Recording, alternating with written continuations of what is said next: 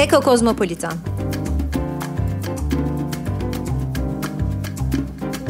Yerel, küresel, ekolojik ağlar.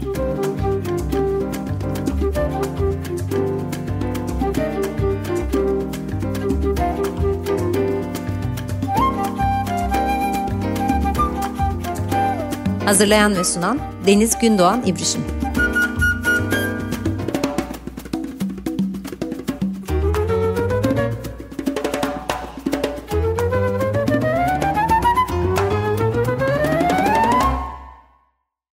Merhaba sevgili Açık Radyo dostları. Açık Dergi'desiniz. Eko Kozmopolitan'a hoş geldiniz. Ben Deniz Gündoğan İbrişim. E, bugün çok değerli, çok sevdiğim bir konuğum var. E, ben biraz heyecanlıyım o yüzden. E, çok sevgili yazar Oylum Yılmaz bizlerle birlikte. E, Oylum Yılmaz'la çok konuşacak şeyimiz var ama bugün e, biraz kısıtlı zamanımızda 25 dakikada umarım e, yetiştirebiliriz her şeyi. E, özellikle son romanı Ağaçların Rüyası'nı konuşacağız birlikte. E, o yüzden hemen e, girmek istiyorum ben de e, programa. Sevgili Oylum hoş geldin. Hoş buldum Deniz merhabalar. İyi ki çağırdın. Teşekkür ediyorum. Ben ben çok teşekkür ediyorum e, davetimizi kabul ettiğin için. E, açık radyo dinleyenleri seni tanıyordur, ben biliyorum aslında ama tanımayanlar için çok kısa da olsa e, seni tanıtmak isterim, e, sen bahsetmek isterim ama eksik gidip bir şey bırakırsam lütfen e, araya gir söyle. Oylum Yılmaz İstanbul Büyükada'da doğdu. Büyükada İlkokulu ve İstanbul Üniversitesi İletişim Fakültesi mezunu. İlk romanı Cadı 2012 yılında e, yayınlandı.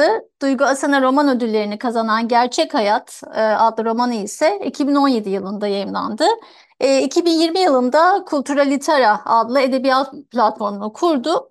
Halen İstanbul'da yaşıyor. Çok uzun yıllardır da edebiyat eleştirileri yazıyor. Yazılarını e, çok severek de okuyoruz. E, tekrar hoş geldin Oylum. Hoş buldum Deniz'ciğim. Bir düzeltme yapayım. Aslında Londra'da yaşıyorum artık. Ha Londra dedim. Evet, De, evet. Londra dedim ama Londra demedim İstanbul mu dedim yoksa? İstanbul çok pardon tamam. Londra'da yaşıyorsun tabii ki. Ee, ama arada e, senle hani İstanbul'da Tabii ya da Gümüşlük'te hatta e, karşılaşmalarımız oluyor. Tabii ki, tabii ki. Ben aslında Ağaçların Rüyası'na geçmeden önce son romanına biraz senin eski bir önceki romanlarına hani benim için çok da güzel bir yeri olan Cadı'ya biraz olağanüstü güçleri olan Cadı ve onun katmanlarını da düşündüğümde e, dünyamızın dille çizdiği sınırı ya da dünyamızın sınırını aslında çizen dil olduğunu da düşündüğümde biraz senin e, dil dünyanı da merak ediyorum. E, senin yazın dünyanda edebiyat ne yapıyor, dil ne yapıyor? E, biraz böyle çok geniş bir soru, onun farkındayım ama e, Ağaçların Rüyası'na gelmeden oradaki belki e, farklı bir dil çatma, farklı bir evren çatmadan e, bahsedebiliriz. E, o yüzden ilk önce dil ve senin e, edebiyat e, dünyasıyla ilişkini e, biraz böyle senden alsak. Tabii ki, tabii ki seve seve. E, Deniz şimdi e, benim için e, yani roman yazmak demek dil kurmak demek. Yani e, tabii ki e, kurmacanın da çok büyük önemi var. E, ama öncelikle e, dil geliyor. Neden dil geliyor diye sorarsan e, o da şuradan geliyor. E, şöyle bir inancım var. Belki çocuksu bir inanç e, ama e, dünyayı değiştirecek olan şeyin e, dil olduğunu düşünüyorum. Ve eğer dilimizi değiştirirsek e, dünyayı da e, daha iyi bir yer haline getirme imkanları olabilir diye düşünüyorum. E, ve yazmamın sebebi de bu. E, bu türden e, farklı diller kullanarak, e, kendi dilimizi yaratarak yeni bir dünya kurabilir miyiz? Yeni bir dünya önerebilir miyiz? Bu mümkün mü? Bunun e, mümkünlüğünün sınırlarını araştırmak beni çok heyecanlandırıyor. İlk çıkış noktam birincisi bu. İkincisi dilin toplumsal cinsiyetle ilgili olduğunu çok iyi biliyorum. Tüm hücrelerimle biliyorum hatta bunu öyle söyleyeyim sana. Peşine düştüğüm ikinci şey de dil ve toplumsal cinsiyet ilişkisi. Bu ilişkiyi nasıl söyleyeyim e, erkek olmayan taraftan doğru yani kadın demek istemiyorum ya da dişil de demek istemiyorum. E, ama e, erkek ve kadını e, ayırdığımız zaman yani ikiye böldüğümüz zaman Erkeğin karşısına e, kadını da koyuyoruz, yoksulları da koyuyoruz, çocukları da koyuyoruz, doğayı da koyuyoruz, hayvanları da koyuyoruz. E, çok kalabalık bir kitle. E, dediğim gibi erkek olmayan e, tarafta e, dilin imkanları nasıl olur? E, ve bu imkanlar geliştikçe, genişledikçe, yayıldıkça e, daha farklı bir dünya mümkün olur mu? E, bunun peşine düşüyorum kendimce nacizane. İlki bu. İkincisi e, beni en çok merak ettiren ve peşine düşüren şey e, yine dilsel anlamda e, söyleyeyim gerçeklik. E, yani açık söylemek gerekirse Deniz ben hepimizin e, kendi bedenleri ve zihinleri içinde hapsolmuş halde e, kendi uydurduğumuz bir e, gerçekliğe kayıtsız şartsız inanarak yaşadığımızı düşünüyorum. Ve yazdığım her şeyde önce ve evvela diyeyim e, bu gerçekten gerçek olmadığını düşündüğüm gerçeklik algısını yıkmak. Çok gerçeklik oldu biliyorum ama öyle. Bu algıyı yıkmak, e, değiştirmek, e, onun üzerinden de e, benim metinlerimi okuyan insanları düşündürebilmek istiyorum aslında. Yani hani belli bir şeyi dayatmanın yerine... E, kendi yargılarım ya da kendi düşüncelerimi dayatmak yerine sadece başka türlüsü nasıl olurdu e, diye e, düşünebilsin istiyorum insanlar. Çünkü ben de yazarken bunları düşünüyorum her şeyden önce. E, ve e, bir yandan da e, kurgusal ve dilsel olarak yani bir bunların birbirini besleyeceği şekilde yeni bir gerçeklik alanı açmak için yazıyorum e, hakikatle hayal, bugünle yarın, yarınla dün, gerçekle yalan e, hep iç içe aslında bizim dünyamızda. Ama biz ısrarla e, öyle değilmiş gibi yapıyoruz. E, kurduğumuz toplumsal ve e, ekonomik sistemler kendi iç gerçekliğimizin bence hep önünde duruyor. E, dili de e, bir araç olarak kullanıyorlar e, bu ger hakikati e, perdelemekte diye düşünüyorum. E, ve bu dayatmacı gerçekliğin içinden çıkıp e, bir şekilde e, daha hakiki olduğunu düşündüğüm ya da daha hakiki, daha sahici olabilecek bir dilsel evren önermeye çalışıyorum kendimce. E, daha önce yazdıklarımda e, Cadı'da da e, gerçek hayatta da adı üstünde hep e, bunu bu imkanları yokladım. E, hep çıkış noktam aslında e, bu mücadele oldu. E, ağaçların rüyasının evreni de işte dediğim gibi bu hevesin bir devamı, bir parçası olarak geldi. E, kısacası e, hakikat arayışı e, ve merakıyla kuruldu. O yüzden de e, kurmaya çalıştığım e, evrenlerde diyeyim, e, hepsi için söylüyorum bugüne kadar yazdığım her şeyde, e, bir şekilde hep e, gerçekle gerçeküstü arasında e, duran yani hem dilsel olarak hem kurgusal olarak e, bir metin inşa etmeye çalıştım. E, ve e, herhalde e, sonuna kadar da e, bunu yapmaya devam edeceğim. Ölene kadar da e, bunun, bunun imkanlarını zorlamaya devam edeceğim. İkincisi de bir şey daha söylemek istiyorum. Bu da e, bizim hikaye anlatma ve hikayeleri aktarma biçimimizle ilgili. E, onun da çok... E, yani dille birlikte kalıplaşmış e, bir e, ve böyle egemen bir hali var. E, o da e, ataerkil e, kapitalist sistemi ve e, eril düzeni çok destekliyor.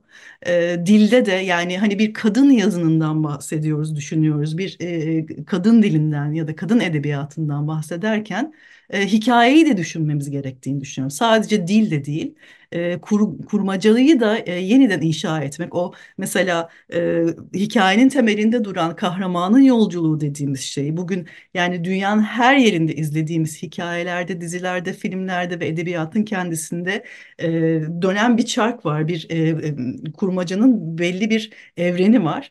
O evrenin dışına nasıl çıkabiliriz? Hep bunu düşünüyorum. Yani yoksa e, bir hikayeyi anlatmanın pek çok yolu var ve pek çok standart yolu var ve o, o standart yolları kullanarak okuyucuyla bağ kurmak tabii ki daha kolay.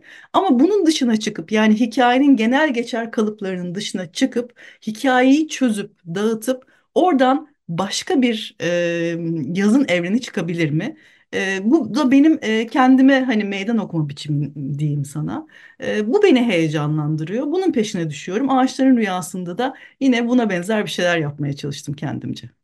Öyle güzel anlattın ve aslında öyle güzel e, kafamda işte e, bir sürü şeyler açtın ki hani feminist değil kadın yazını hikayeler aslında hikayeleri nereden başlatıyoruz? Hikayelerimizi kurgulamaya nereden başlıyoruz? Hangi e, o e, adacıkları yıkıyoruz aslında. Tam da e, bunu öneriyorsun e, ve belki de o dildeki türcülük, cinsiyetçilik, bütün onların karşısında duran bir gerçeklik alanı yaratıyorsun. Ağaçların rüyasını ben hep aslında senin bu söylediklerini, bu önermeleri de içimde hissederek ve pek çok okurun da bence bütün bu önermeleri de içinde hissederek okuduğunu düşünüyorum.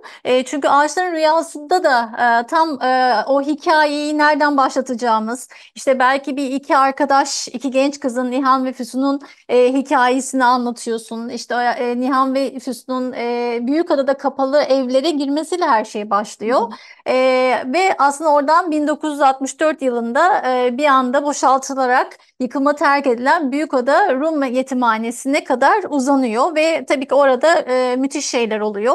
E, hem metruk binaların e, bize e, çok farklı katmanlı tarihini hem iki arkadaşın e, farklı e, birleştiği ve e, birbirine e, bazen yer yer e, çekiştiği anları başka bir gerçeklik alanı yaratarak veriyorsun. Biraz Ağaçların Rüyası'nın çıkış serüveninden bahsedebilir misin bu anlamda? Tabii ki. E, ağaçların rüyası aslına bakarsan e, Deniz bir merakla başladı. En temelinde e, benim e, türsel olarak e, dünyayı birlikte paylaştığımız e, ağaçları e, özellikle merak etmemle başladı. E, hep yani böyle e, takıntılı bir şekilde yani doğaya hep çok düşkünümdür. Hep elim toprağa değsin isterim. Ve böyle bilinçli yani 25 yaşından itibaren kendi hayatımı kurup nasıl söyleyeyim e, bağımsız bir yaşam e, sürdürmeye yetişkin bir insan olarak yaşamımı sürdürmeye başladığım andan itibaren e, hep doğaya e, doğayla birlikte iç içe olabileceğim e, elimin toprağa değebileceği e, hayatlar seçtim kendime. Büyük şehri e, bıraktım daha küçük bir yere yerleştim. Ondan sonra e, kalktım e, belki de dünyanın en yeşil şehirlerinden biri olan e, Londra'ya yerleştim. Ne mutlu ki ne şanslı ki diyeyim. Ama bir yandan da sadece şans değil bilinçli bir tercih olduğu için de bunu vurguluyorum vurguluyorum. E, hep e, hani yeşil elli derler ya yeşil elli olmak için çabaladım kısacası. E, ve e, bu yeşil ol, elli olmaya çalışma macerası sırasında da beni en çok e, meraka düşüren şey e, biz e, dünyayla e, dünyayı birlikte paylaştığımız e, bu e, türle nasıl oluyor da e, bir iletişim e, kuramıyoruz ya da kuruyorsak da bu bilinç düzeyinde değil ve e, fark edemiyoruz ya da fark etme imkanımız var mı? Ve sadece tabii e, yani ağaçlarla bir insanın konuşması gibi değil. Yani ben gideyim bir ağaca bir şey diyeyim ve o bana bir şey desin gibi bir beklenti değil. Çünkü bu da aslında bir tür türcülük çünkü. Sadece insana dönük bir şey. E, ağaçlar e, bizden e, yana e, nasıl e, bakıyorlar hayata? Biz onların hayatını etkiliyor muyuz, etkileyemiyor muyuz? Yoksa aslında çok önemsiz miyiz? Ama bir yandan hani yarattığımız muazzam bir doğa tahribatı var ve e, dünya üzerinde herhalde en çok zarar verdiğimiz canlılardan biri de ağaçlar. E, bu ilişki nasıl sürüyor? Bunu merak etmekle başladı. Merakı da e, açık söylemek gerekirse en çok tabii ki e, gençliğe yakıştırıyorum. E, o yüzden e, aldım bu merakı e, iki genç kızın e, aşkla dolu, e, hevesle dolu, e, belki de kıskançlık ve hasetle dolu e, böyle e, tazecik arkadaşlıklarının yanına e, koydum. E, ve e, böyle giriştim e, ağaçların rüyasını yazmaya. E, ağaçların rüyasında e, bu e, iki genç kızın dostluğuyla ilgili tabii ki hani konuşulacak pek çok şey var, e, pek çok da hikaye var.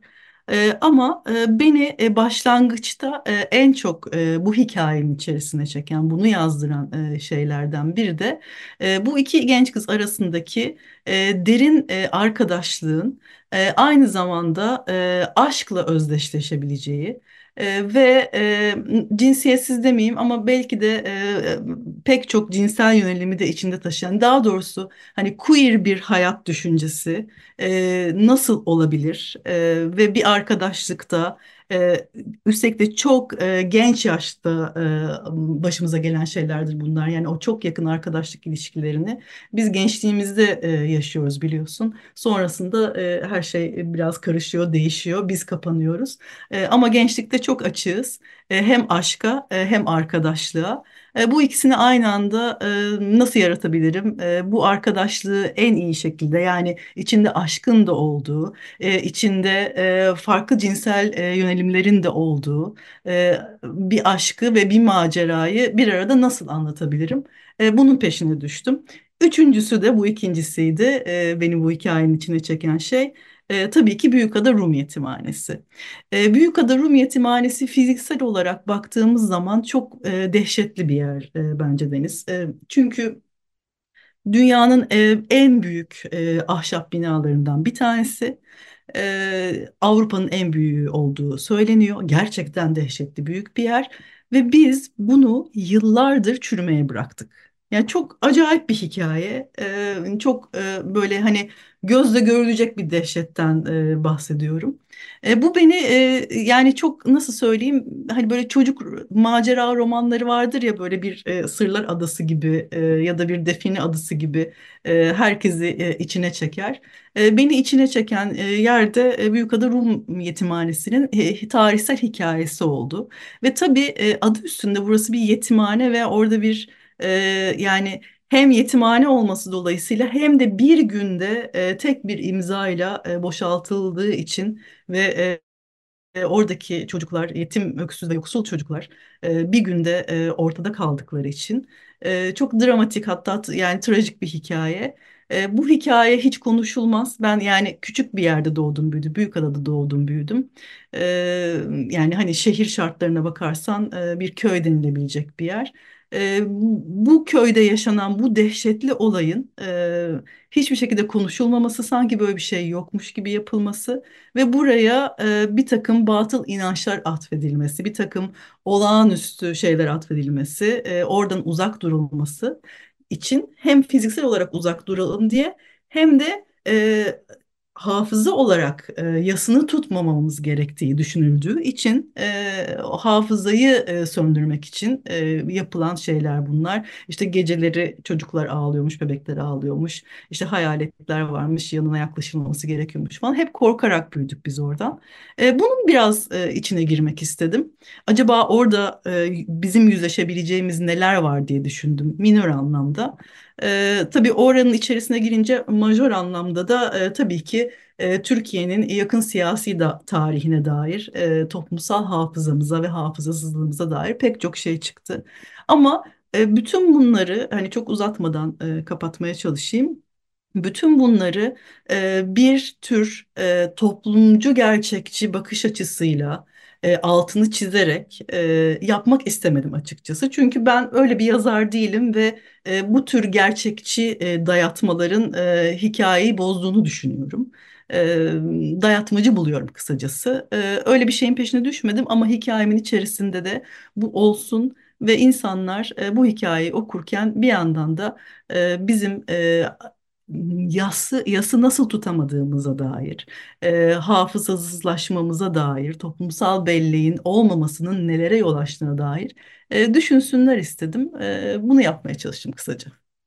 O kadar gene çok e, dediğim gibi katmanlı bir e, roman ve senle aslında e, queer'den girsek başka yerden çıkacak çok çok keşke e, bunun e, ikinci programın sözünü e, program sonunda alacağım senden diyeyim. E, ama e, gerçekten e, o mekanın nasıl tekinsiz adledildiği, e, işte aslında bir nevi hayalet mekan ya da enkaz mekanı nasıl dönüştürüldüğünü e, biz aslında e, romanda ağaçlardan öğreniyoruz. Yani ağaçların, e, suyu kesilen çiçeklerin, e, işte o e, zamansız e, çalan saatleri ya da zamansız e, akan tiktakların sayesinde aslında biz başka bir tarihin varlığına tutulamayan yaslara doğru çekiliyoruz. Bu anlamda da ağaçların rüyasında gene tam da senin en e, önce söylediğin e, bilgiyi de başka türlü kurmak. Hani bilgiyi de aslında o geleneksel rasyonel aklın öncelediği anlamda değil e, belki de o birbirimizle çevrelendiğimiz, bütün oikosumuzla birlikte edindiğimiz o kadim ekolojik bilginin orada bize ne söylediği. Bir yer çok ben de uzatmak ve senden hani zaman çalmak istemiyorum ama mesela bir yer benim çok hoşuma gitti. E, ağaçlar derlermiş ki gerçek hayat ışıklı bir hale, yarı saydan bir zarftır. İçlerindeki ışığın peşine düşüp ziyan ettiğimiz deniz anaları kadar gerçek, onlar kadar saydam ve savunmasız. E, bunun gibi pek çok aslında e, yeri çizdim ben. Ağaçların dediği, ağaçların bize gör dediği, aşk hakkında, başka şeyler hakkında. Hatta e, bu cümle biraz bana Virginia Woolf'un bir şeyini de hatırlattı. O da gerçek Evet. böyle bir e, ışıklı bir zarftır diye o da söylüyordu diye hatırlıyorum yanlış hatırlamıyorsam. Dolayısıyla biz böyle e, Büyükada tarihini de e, e, iki arkadaşın aslında e, o e, birbirine çekimlerini işte queer diyebileceğimiz yakınlaşmalarını da e, biz e, çok geleneksel bir bilgi aracılığıyla değil bambaşka karakterler, e, canlı cansız varlıkların dolaşıklığından öğreniyoruz. Bu anlamda da aslında Büyükada tarihine de yeniden bakıyorsun gibi geliyor bana. Tarihi yeniden şekillendiriyorsun. E, tarihi biraz daha ekolojik e, belki bilgiyle birlikte şekillendiriyorsun diyebilir miyiz? Ya da aslında bize bu okumayı öneriyorsun. Aslında şöyle e, yani ağaçların rüyasını yazarken e, düşündüğüm temel meselelerden bir tanesi e, zaman e, ve diğeri de tarihti. Zaman şöyle yani ağaçları düşünürken e, bizim e, onlarla e, aynı e, zamanda e, yaşamadığımız gerçeğiyle karşılaştım. E, bu bilimsel e, yani kanıtlanmış bir gerçek. E, onlar e, yani şöyle söyleyeyim kabaca söyleyeyim bir ağacın yanına git- gidip ona dokunduğumuz zaman e, ağaç e, bu dokunuşu hissediyor ve bizi görebiliyor hatta. E, duymuyorlar ama görüyorlar e, ve hissediyorlar. E, fakat bu hissediş siz oradan çok gittikten sonra üzerinden belki saatler, günler geçtikten sonra oluyor. Çok uzun zaman sürüyor.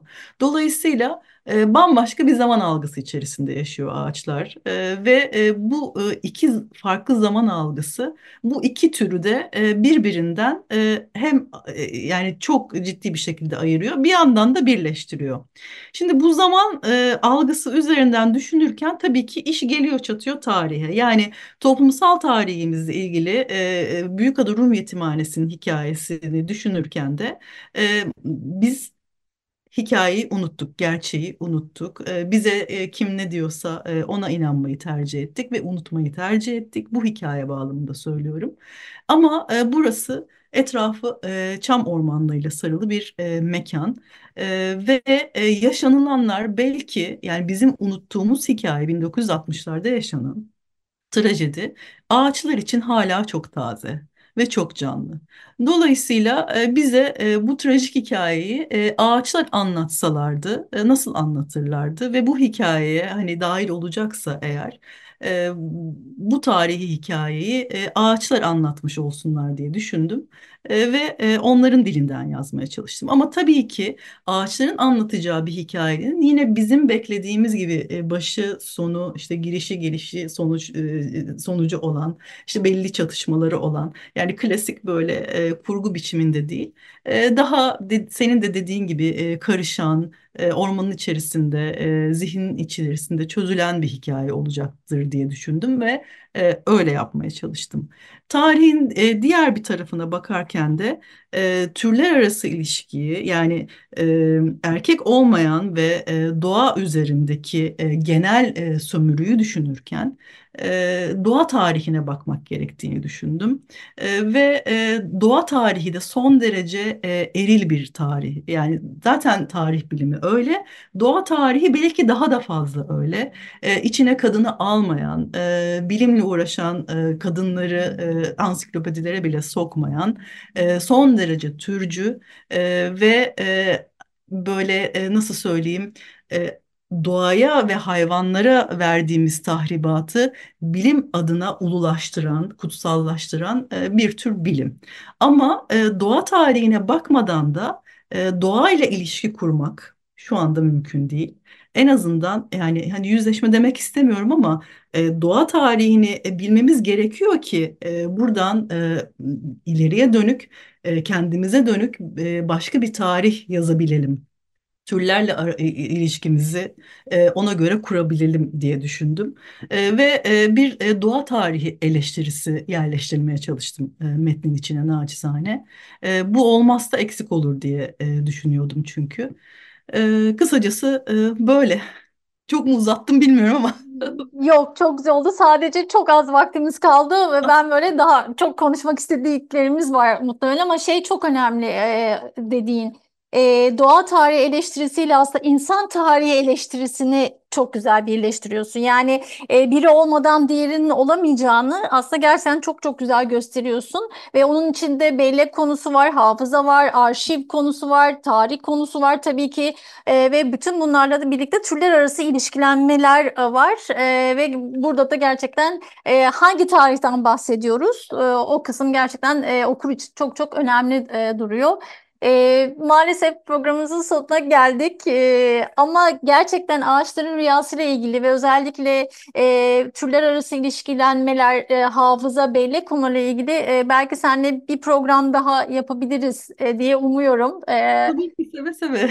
çünkü çok konuşacak şey var. E, özellikle e, ilişkiler anlamında da tam da senin söylediğin arkadaş ilişkisi e, ne de tam senin anlattığın yerlere oturtabilme, e, türler arası ilişkilerle insanlar e, e, kadınlar, queerler e, ve belki de daha farklı ötekileştirilen bütün canlı varlıklar arasındaki e, o artık simetrik olmayan ilişkilere de belki daha farklı bakmayı öneriyorsun. E, çok teşekkürler Oylum. Gerçekten e, çok çok keyif aldım. Umarım Açık Radyo dinleyenleri de çok e, keyif alacaklardır diye düşünüyorum. Çok sağ ol bizi kırmadığın için.